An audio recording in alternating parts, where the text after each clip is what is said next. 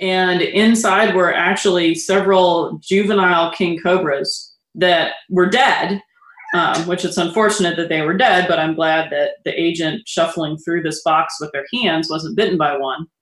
And they were they were actually inside nylon socks but the nylon socks had had holes cut in them. What? which i can't i have no idea.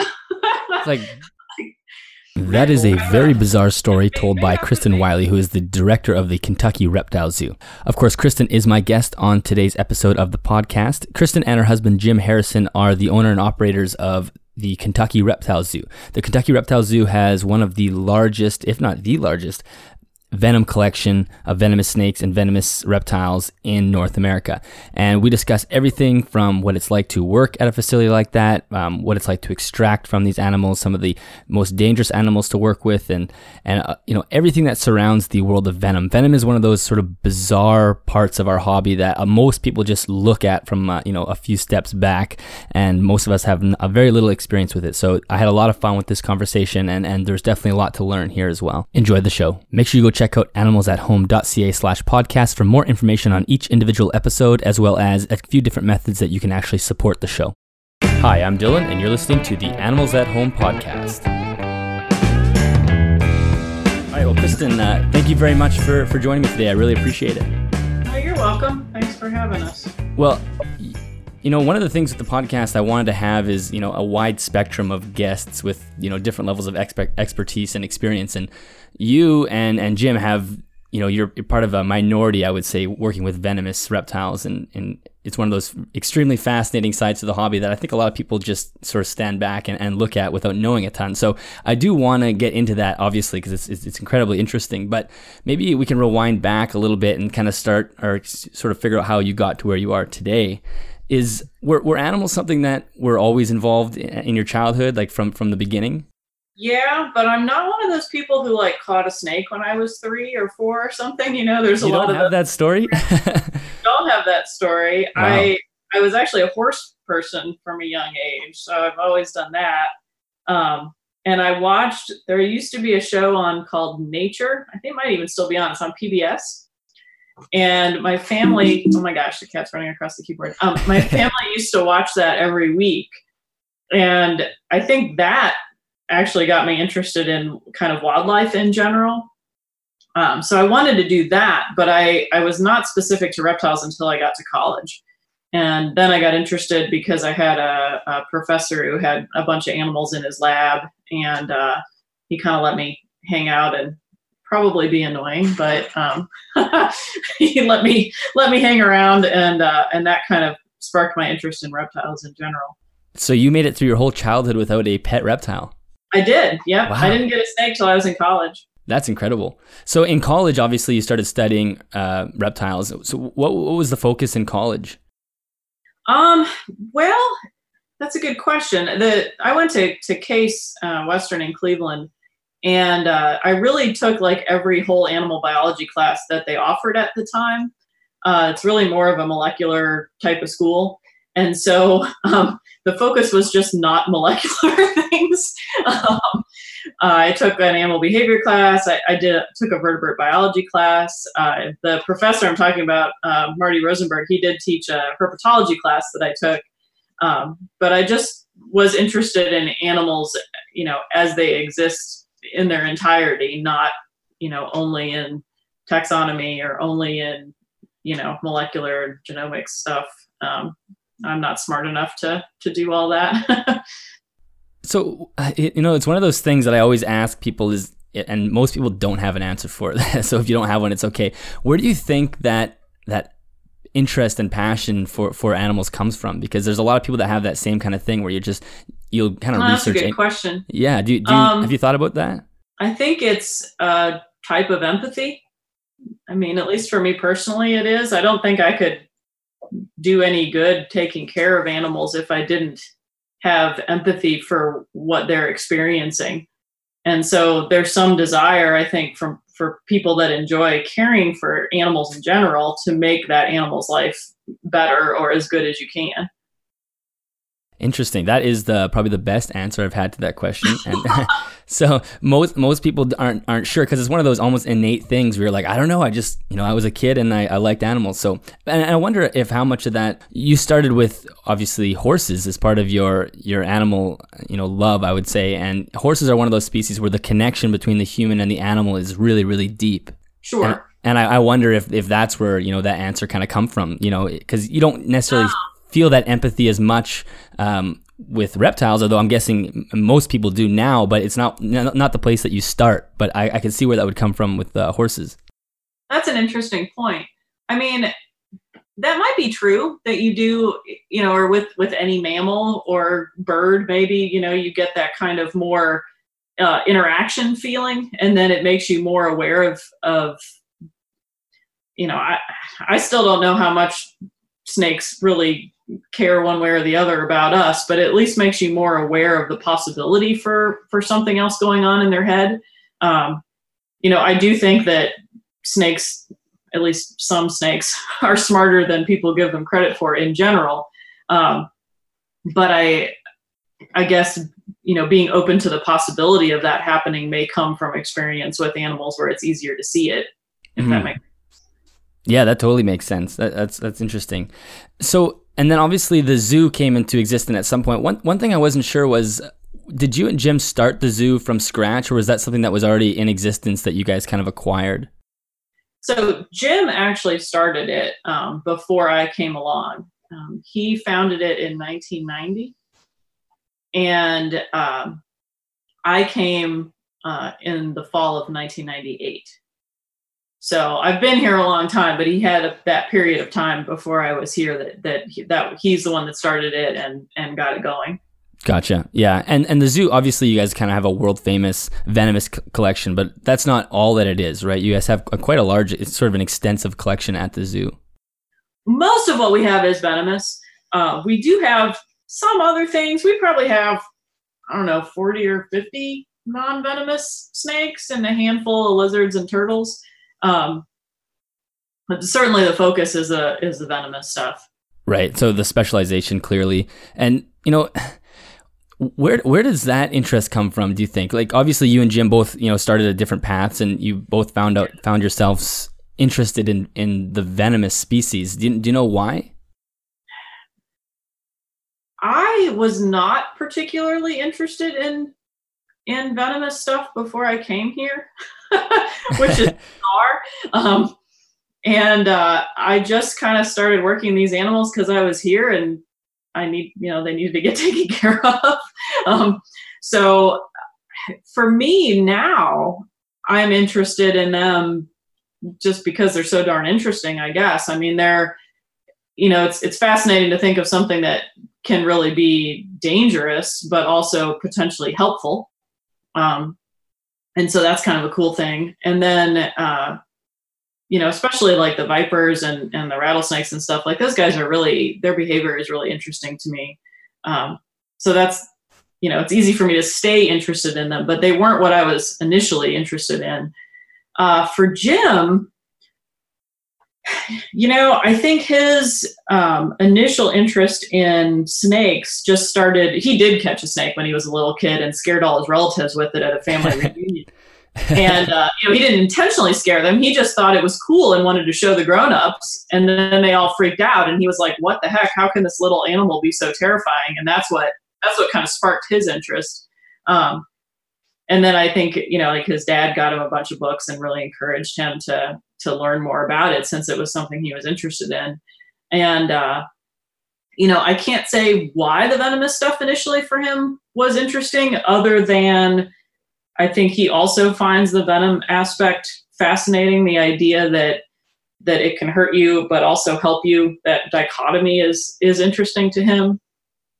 Um, yeah, that makes sense. Oh, it definitely makes sense. And you know, Venom is it is really bizarre because I, it's almost like almost mythological to a point where you know it's an animal that can inject a toxin into you and it can kill you and it almost seems like if that didn't exist it would be part of the fire breathing dragon type story you know like it, it's it's it's very strange and i think a lot of people are totally fascinated by it you know i i have boas and a carpet python but the first thing everybody asks me is are those venomous because these are the regular people that don't know anything about reptiles and it just attracts people to. It's just such a bizarre trait. Yeah, yeah. I mean, I think that's true. I, yeah. I mean, uh, you know, you take an animal to a school. We do all kinds of outreach programs and stuff, and I'll be holding a, a king snake or a corn snake or something, and kids are like, "Oh, is that?" They usually say poisonous, unfortunately, but they're like, "Oh, is that poisonous?" And I'm like, "Well." Your first clue is I'm holding it in my hand. yes. yeah. I, I, am taken to telling them that if they if they see someone holding a venomous snake with their hand, that that person is too stupid to be around and they should go away from them. yes, step back slowly and leave. Yeah. So, in, in terms of a day in the life at the zoo, obviously you guys have a pretty big operation. Like, how many how many animals do you have on, on the, or do you know the number of the animals that you have? Uh, I think we're maybe around 1,700 or so now, something like that. Um, I mean, yeah, I don't know exactly, um, but I think it's in that ballpark at the moment. Yeah. Um, that is, that's a lot. It's a lot. Yeah. it keeps us busy. That's for sure. Yeah, definitely. And then, so a day in the life at the zoo, obviously, um, what does that look like? You guys are milking snakes pretty much on a daily basis. It, yeah, it depends. It depends on the time of year a little bit. So right now is supposed to be our slow time, though it doesn't really feel like it's slowed down much to me. But um, we are uh, hibernating most of the temperate zone animals right now, so that does take the workload down. Uh, so we spend time uh, trying to do repairs and improvements as we can, and unfortunately doing paperwork, which is not my forte, but has to be done. Um, budgeting, we're supposed to, we're going to try to to look at our get our budget lined out for for this coming year. And so that kind of stuff happens in the winter. Uh, in the busy time of year um, we basically have all of the animals are on a schedule uh, that's a rotation of kind of built around their extraction schedule. So things that are extracted from on a regular basis have a schedule and then we work in when we're feeding cleaning and doing other tasks to take care of them kind of around that extraction schedule. Um, so there's, and, and, we can't deviate too far from it or the whole thing gets messed up. So um, we really try hard to, to stay on that. And then, of course, you still have to do outreach programs and deal with customers that are here and, and that sort of thing and try to help the interns. right. So, yeah, yeah, that's that's something that I never really thought of. I guess now that yeah, you have you have the, the extractions are part of that you know algorithm of things you have to do with each animal. And I know that you guys have uh, people that come in and people are, I can actually watch you milk the snakes. Mm-hmm, they can. Yeah, that that is something that I would find very interesting. Do you guys get nervous? I mean, I've, i know you, Jim, and you've been doing it for so long that I'm sure it's not as uh, nerve wracking as before. But having all these eyes in front, does that give you guys nerves at all? No, I, I don't. No, I don't think so. I I don't know how to answer that we pay so much attention to what the animal is doing that we almost are not thinking about the people. Sure. We usually have uh, an employee and or interns with the people who are kind of interpreting what is happening and then jim and either myself or one of our other employees are dealing with the extraction and so um, the person whose job it is to, to focus on the customers is doing that and then the person whose job it is to focus on the animals is doing that. So we really i mean yes the people are there but i don't really i don't think jim's paying it, much attention to them unless he chooses to and, and decides to chat with them which sometimes he does. But um, i don't think he's distracted by them really or nervous about that aspect of it. Right that makes sense. Yeah obviously you want to keep focused on what you're doing when you're doing that. Yeah. Are there are there any particular species that are very difficult to work with in terms of handling and and just unpredictability? Yeah, um, I think it's different. In some ways, it's different for different people, kind of what they have issues with or what you know is harder for them. Um, Jim will tell you that the the snake he thinks is the most difficult to extract from is probably not what you would expect. It's actually the little uh, saw scale vipers in the genus Echis. Wow the reason for that is they're they're small, so it's a small target. There's not a lot of leeway or you know room for error there. And then they also have this really loose skin, And so, and I don't know how much you know about them, but their defense mechanism is really interesting. They have a, the keel on the scales on the side of the snake is at a 45 degree angle to the ground. And when they get scared, they rub their scales together and it makes a rasping sound that sounds like a wood saw. So that's why they're called saw scaled vipers. Oh, I did not know that. And uh, they're they're really neat little snakes, but they they cause a lot of snake bite in the places they're found. They have there's they're found throughout most of northern Africa, uh, through the Arabian Peninsula, and into Afghanistan and Pakistan and India and Sri Lanka. They have a big range in the world, and they cause a lot of bites because they're very small, um, and people don't see them. You know, they're well camouflaged. People are walking around barefoot, um, but that because they have that loose skin. Um, due to their defense mechanism, when you go to actually get a hold of them, sometimes they can move around within their own skin. So even if the finger placement is exactly right, the snake can still have some mobility just because its skin is kind of loosely attached. And so um, he thinks those are the most difficult ones to extract from for that reason, just because they're so small and, and you have to be so precise. As right. far as handling things like, you know, cleaning and feeding and stuff, um, you know anything that's big and fast is is potentially a problem or or at least it, you know can be difficult from time to time. So you know big mambas big king cobras sometimes even things like big bothrops can be a handful to deal with. Yeah it's you know it's so weird there, there's such a difference between you know your regular you know people obviously in the pet trade people are handling corn snakes and ball pythons and boas and things like that but the way an elapid moves is something that is they don't even seem like they're closely related at all. Like these almost seem like a different creature. The way they move and they watch. Yeah, they're very different, and and even among venomous snakes, cobras are definitely different than you know rattlesnakes or other vipers or things. They're sometimes they're kind of I, I don't know. They're so quick to change their mind. Like they go left, but then they decide they want to go right. Then they're going up. Then they're going down.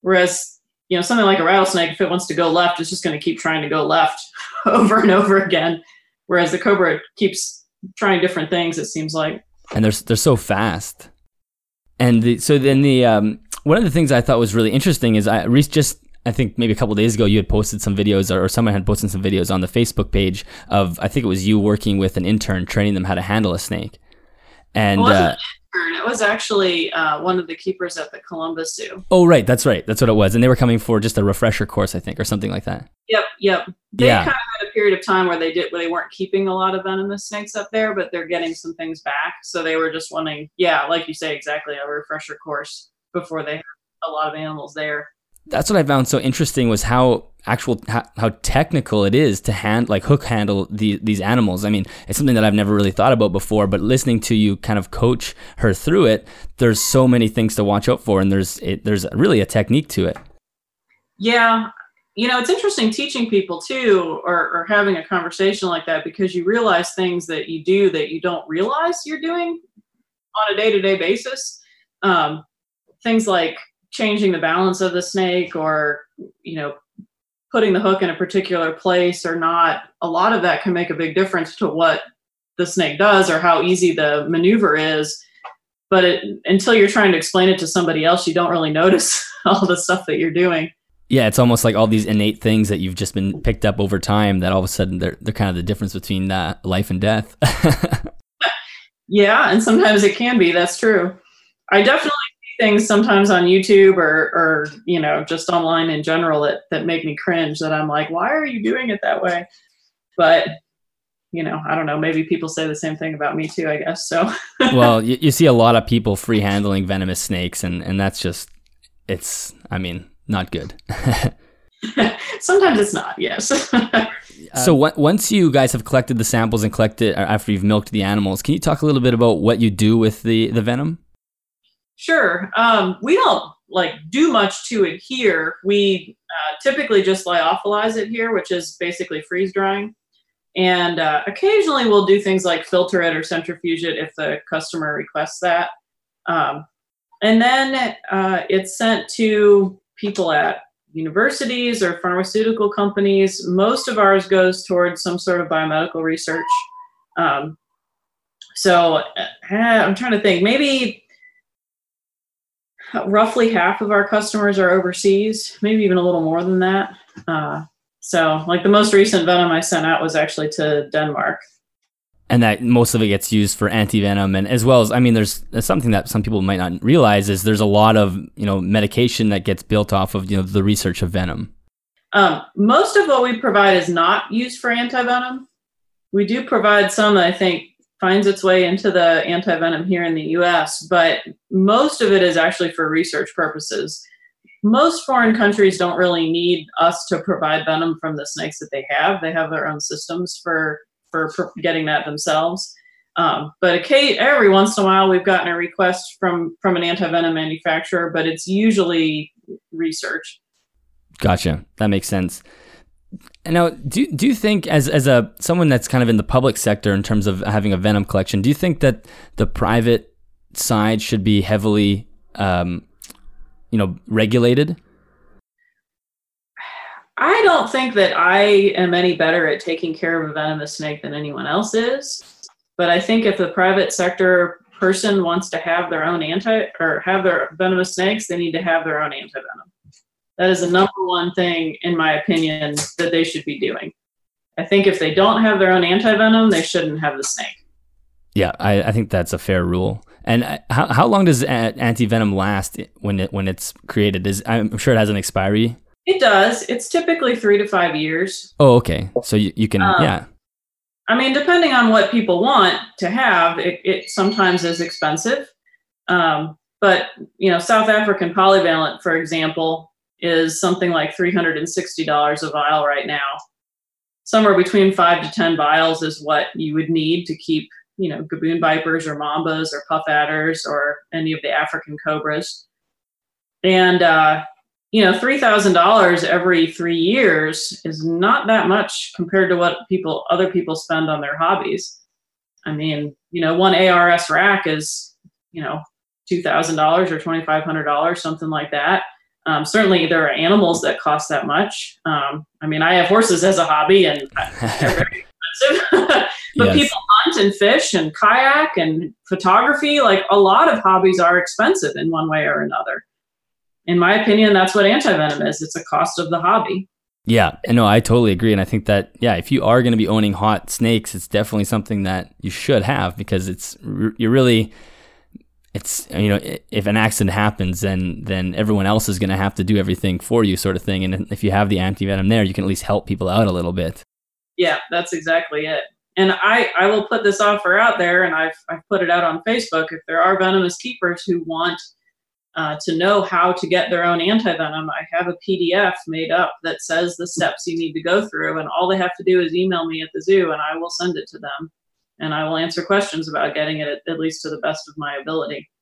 Okay, that's awesome. Yeah, I'll definitely put uh, the links to uh, the website and everything in, in the description so people have that because it's super important. And, and, you're right, it's just an investment, it's part of the hobby. Yeah, yep, exactly. It's like buying a snake hook or a, a you know, a tank. that's right.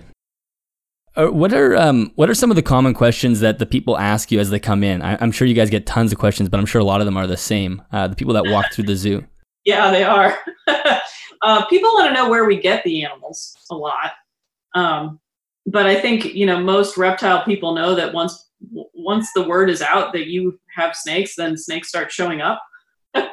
um, So you know, getting animals is the easiest part of what we do. Um, we we trade with other zoos. Uh, we breed a lot here.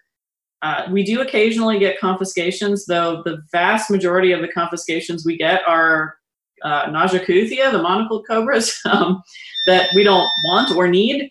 And we just take them because we don't want someone else to get hurt by them, like law enforcement or somebody like that. Um, so the majority of them we get either from zoos or just that we have bred them here for a long time. We do occasionally get things from dealers if we can't get them any other way, though we really don't like taking animals out of the wild. So we'll avoid that unless there's no other option.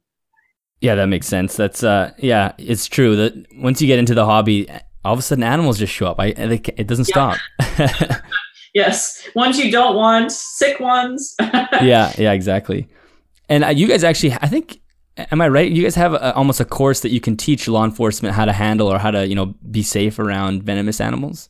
Yeah, we do. Um, we've mostly done it for um, federal fish and wildlife, like at, at ports of entry. So you know those guys, they're amazing. By the way, they've they can look at a, a tiny little bead on a purse and recognize whether or not it's coral or ivory or you know some other controlled uh, animal product, which I just find incredible. Um, but they have to open boxes and they're you know sometimes they're done properly and it's declared what the animal is and they just need to verify it and then sometimes they open something that's supposed to be you know a bunch of toys and there's venomous snakes in it uh, that actually happened to some officers that we talked to they uh, had customs opened a box and it was full of the creepiest looking toys you've ever seen in your life like these little weird like um, knockoff characters and stuff, like just totally bizarre little toys mixed in with them. A lot of times when that happens, they're actually smuggling drugs, is what they told me, because um, the the plastic and stuffed animal stuff makes it hard for the X-ray to work. So that's why they opened the box. And inside were actually several juvenile king cobras that were dead um, which it's unfortunate that they were dead, but I'm glad that the agent shuffling through this box with their hands wasn't bitten by one. And they were they were actually inside nylon socks, but the nylon socks had had holes cut in them. What? Which I can't. I, I have no idea. it's like breathe holes. yeah, big, big, enough for the babies to get out through. Yeah. Oh my god. I mean, it just is totally bizarre. Um, so they do have things like that happen occasionally. So, you know, what we're trying to do is just give them some skill set so that if that happens to them, they have some ability to deal with an animal that might suddenly be loose or, you know, partially contained or something like that. Like half coming out of a sock. right, right, yeah. Gosh, I wonder what type of person packed that. we don't want to know, probably. No, no, definitely not. Um, so you guys must have like a pretty defined protocol when you're when you're working with the animals when you're going to do the extractions. I, I assume. Oh, that's a good question. So, um, we do have we have a um, an official written snake bite protocol on what to do if there's an accident. And then, as far as dealing with the animals during the extraction, um, there isn't a written procedure other than like what we do with the venom like all of that has a written protocol but um, for handling the animals we do have a, a method who's going to be gathering the supplies that are needed um, jim lets us know like each day if he's needs to change the schedule or if he you know feels bad for whatever reason and isn't going to extract. So we have like a little discussion about that in the morning.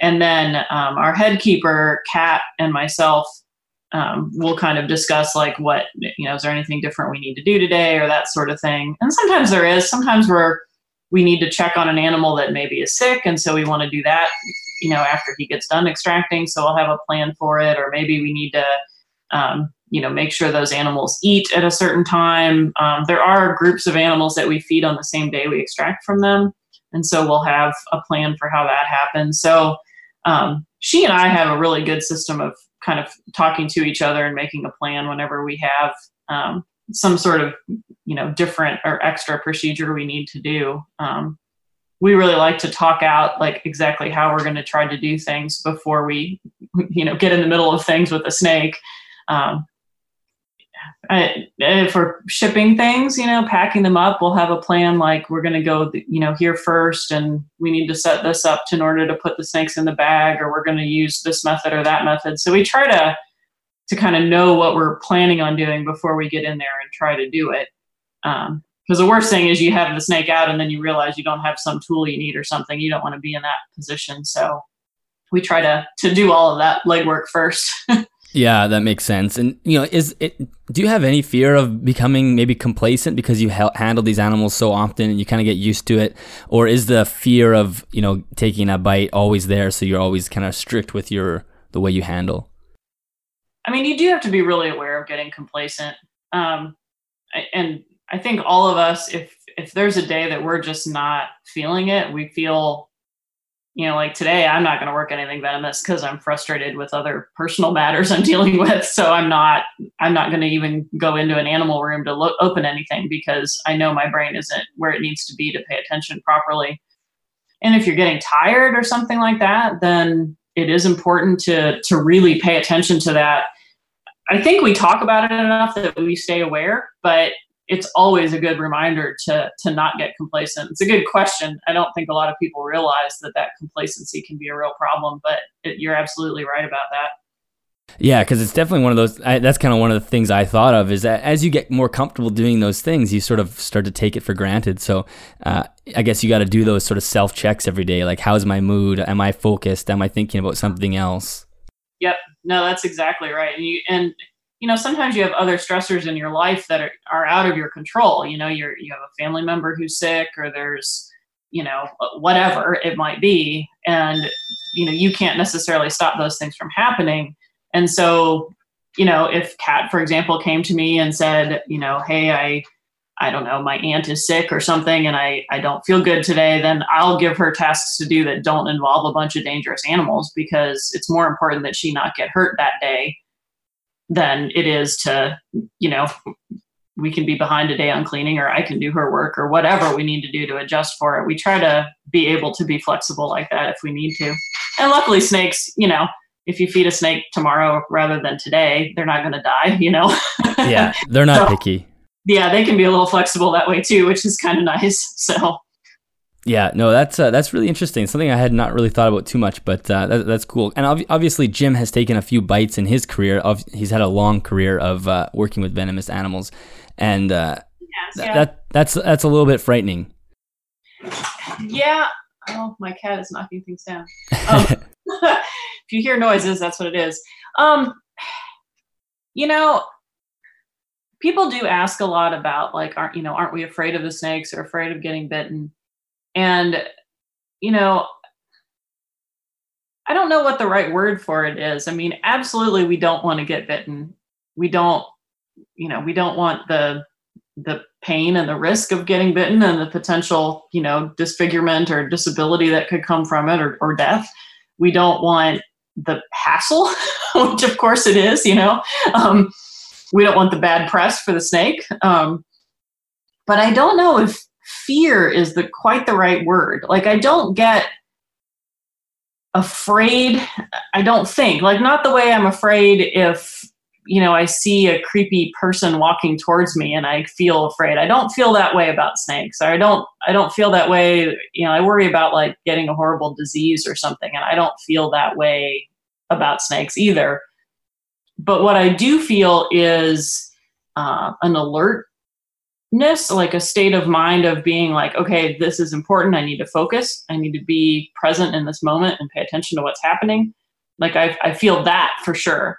And I think that's similar to how Jim feels. Uh, he says he has empty mind when he goes to work with the animals, which means he's uh, doesn't quite mean he's not thinking about anything, but it means he's open to whatever the snake presents him with. He's trying not to have a preconceived idea of how things should go.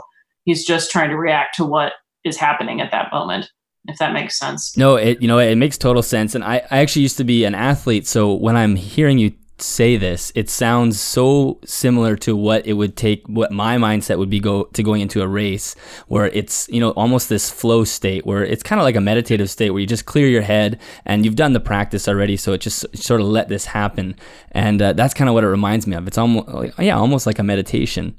Yeah, no, I think that's true. I, I think, I mean, I'm familiar with the idea of flow too, so I think that's a that is true. Um, you don't always manage it you know no. sometimes you're you know like you said you're distracted or you're thinking about something else or or whatever so you don't always get into that state but i think that's always where you're aiming to be um, and certainly on your best days then you definitely feel that i think yeah, that's uh, that's pretty cool. I, I, I hadn't really thought of that until just now as you're explaining it, and it's it's such an interesting addition to the hobby when you're when you're working with animals of that caliber, and they're they're all like, like we we talked about the saw scales, like they they can be small, but they still demand so much respect. Yeah, yeah, they're. I, you know, I think it's it's interesting too because I think we you know we have affection for them and so you know like we'll see you know a, a baby snake or, or, just one that we happen to personally like and we'll you know we're making baby talk or, or saying how cute it is or whatever. And you know i mean it's still a venomous snake though. You've got to you've got to be able to step back from that and be like okay well yes you know this king cobra is adorable but he's also big.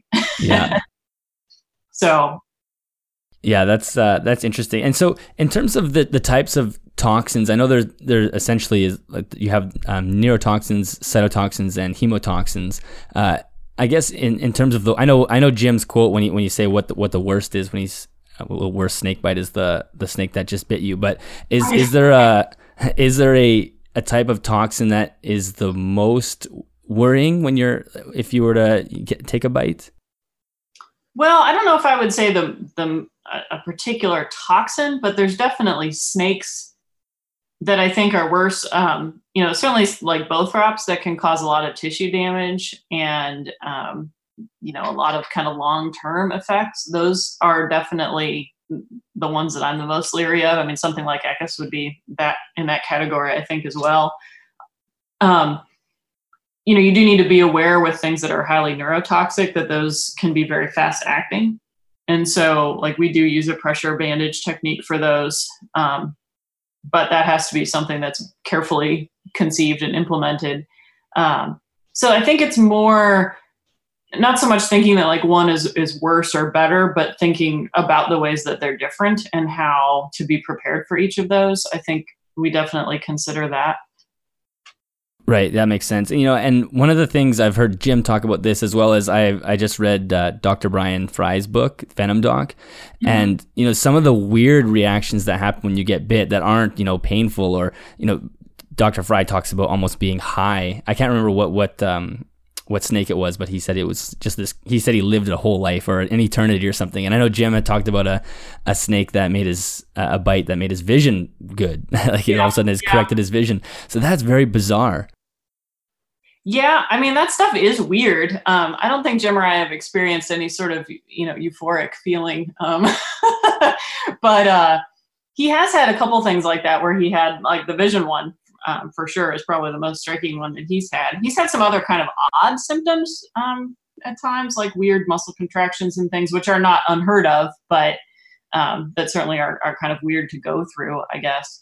Um, I don't know. I think snakebite is such a rare occurrence in the United States, and especially you know exotic snakebite, that we're still learning about it all the time. And in other countries where unfortunately it isn't uncommon, a lot of times the record keeping or medical uh, infrastructure in those places is lacking. And so we still are learning in those situations as well, even though the sample sizes may be large, they may be, you know, difficult to create follow-ups and things like that. So, you know, some of those symptoms that happen might not be as rare as we think they are. It's just that they're not well recorded.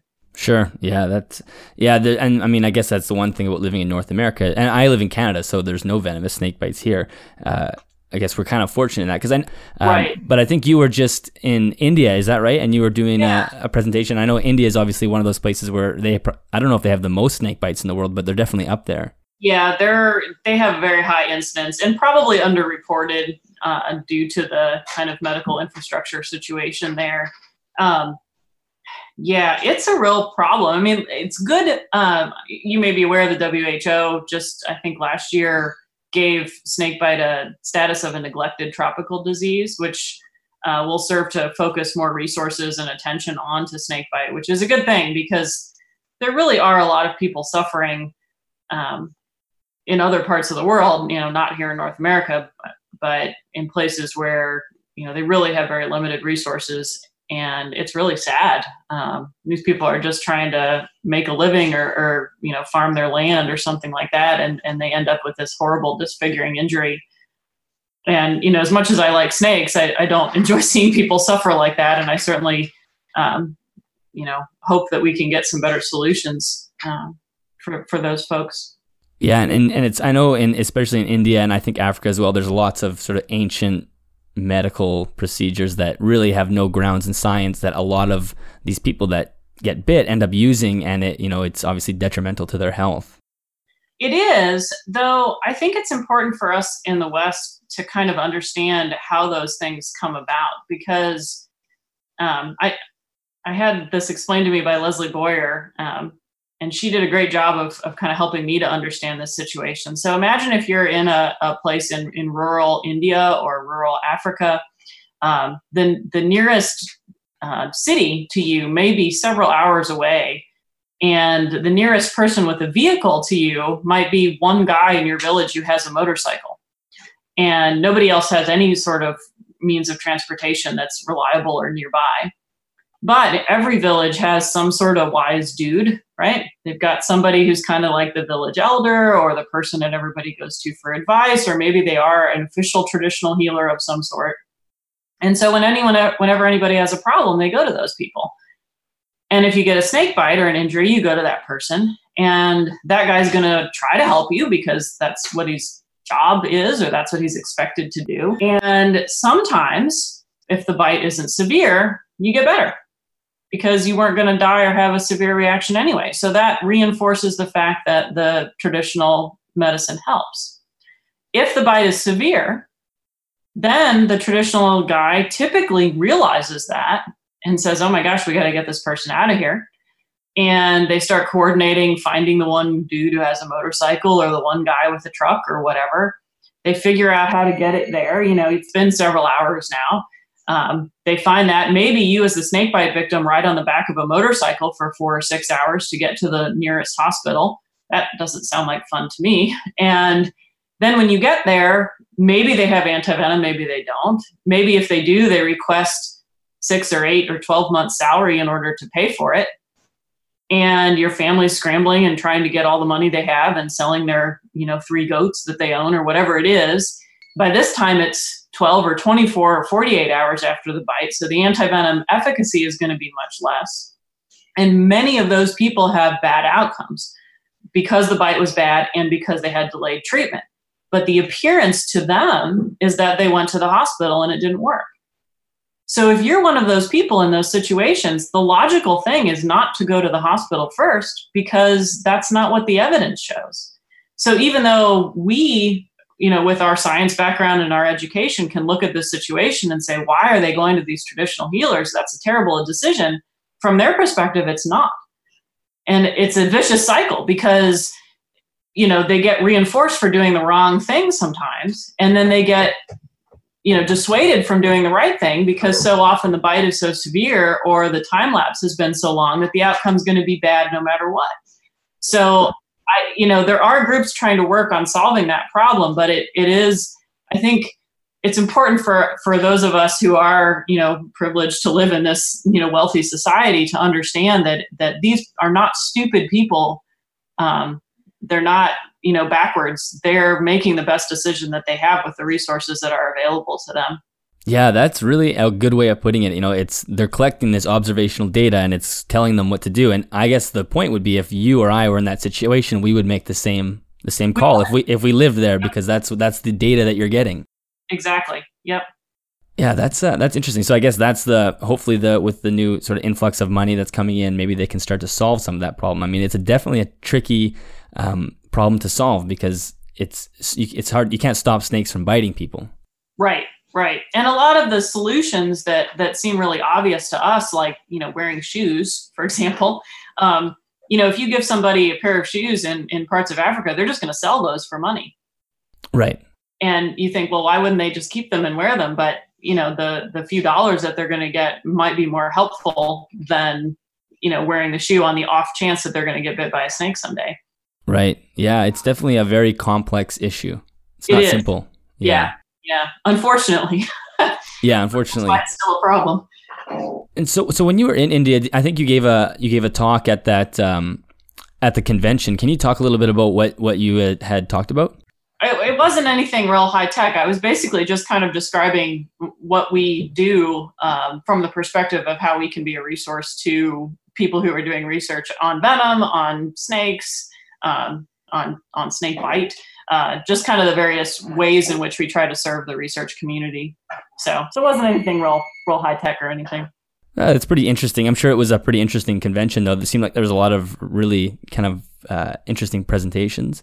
there were the, many of them were over my head, but uh, but yeah, there were some really good talks. There was actually a couple really interesting talks on um, not related to snakes on uh, movement of ancient humans that I actually really enjoyed. That were um, kind of complicated, but also really interesting. Oh, that is interesting, and that somehow tied in with the with the snakes, or was it? I guess it, it was more more than just snake. That was just one yeah, section. There, there was a it was basically like a small snakebite symposium, which is what I was there for, but it was nested within this larger uh, biotech conference. So the larger meeting had things um, about venoms, but also had a lot of different topics that, that people were speaking on as well. Interesting. And so, actually, one of the other things I was going to ask you is: Have you guys had any issues with people developing an allergy to to the venom? I know that's I, I hear that all the time with people who work with elapids end up developing yeah. like a, almost like an asthma or some, something. Yeah, I'm allergic to spitting cobras, um, and I have some problem with with just cobras in general with their uric acid waste. Um, yeah, I get like the full on like really essentially have to continuously blow my nose. My eyes run. It's just miserable. Um, so we like Cat, our our head keeper. She takes care of the spitters for the most part because if I if they even spray around me, I just immediately start having a reaction um, it's really annoying. yeah, because you just developed that over the years. Yeah, um, you know, maybe from the dried venom that we try to be careful not to be too exposed to that.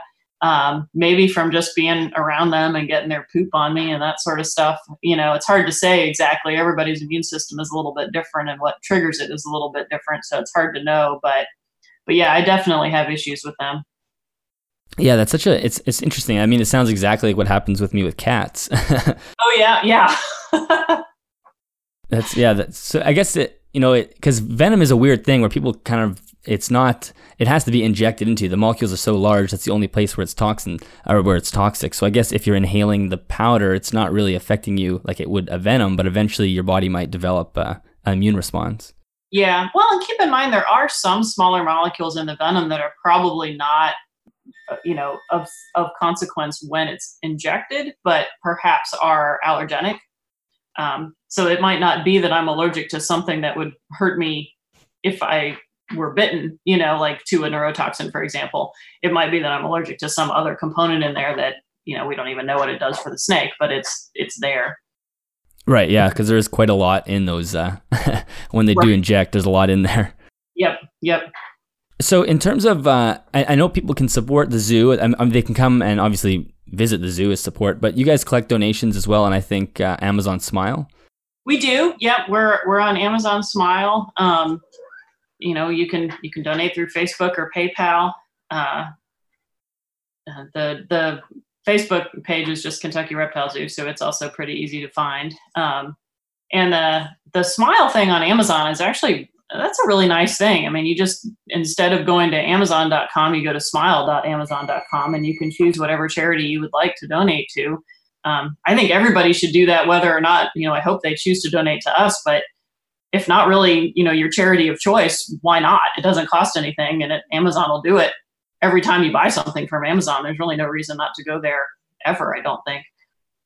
Yeah, exactly. Yeah, and those for those listening that aren't sure how that works, it's just a commission goes to the charity, and they're not paying any extra for goods or whatever they're buying. It's just a little piece right. goes to the yeah. charity. Yeah, exactly. And then, uh, what's the website? Uh, the website is kyreptilezoo.org.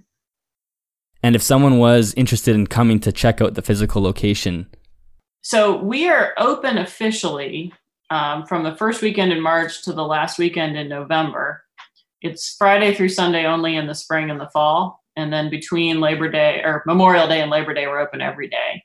Uh, if people want to visit on a day that we're not officially open, we usually can accommodate that. We're happy to take appointments to let people in, uh, especially reptile people because they're fun to talk to anyway. Um, but people would need to contact us through email or Facebook um, to make an appointment for that. Awesome. Well, that that's awesome. Uh, I really appreciate you joining me today because it was a very interesting topic. You know, venom is one of those strange things that not a lot of people know about, so it's kind of a cool side to the hobby. Uh, yeah, no problem. I appreciate you being interested. Yeah, thank you very much. You're welcome.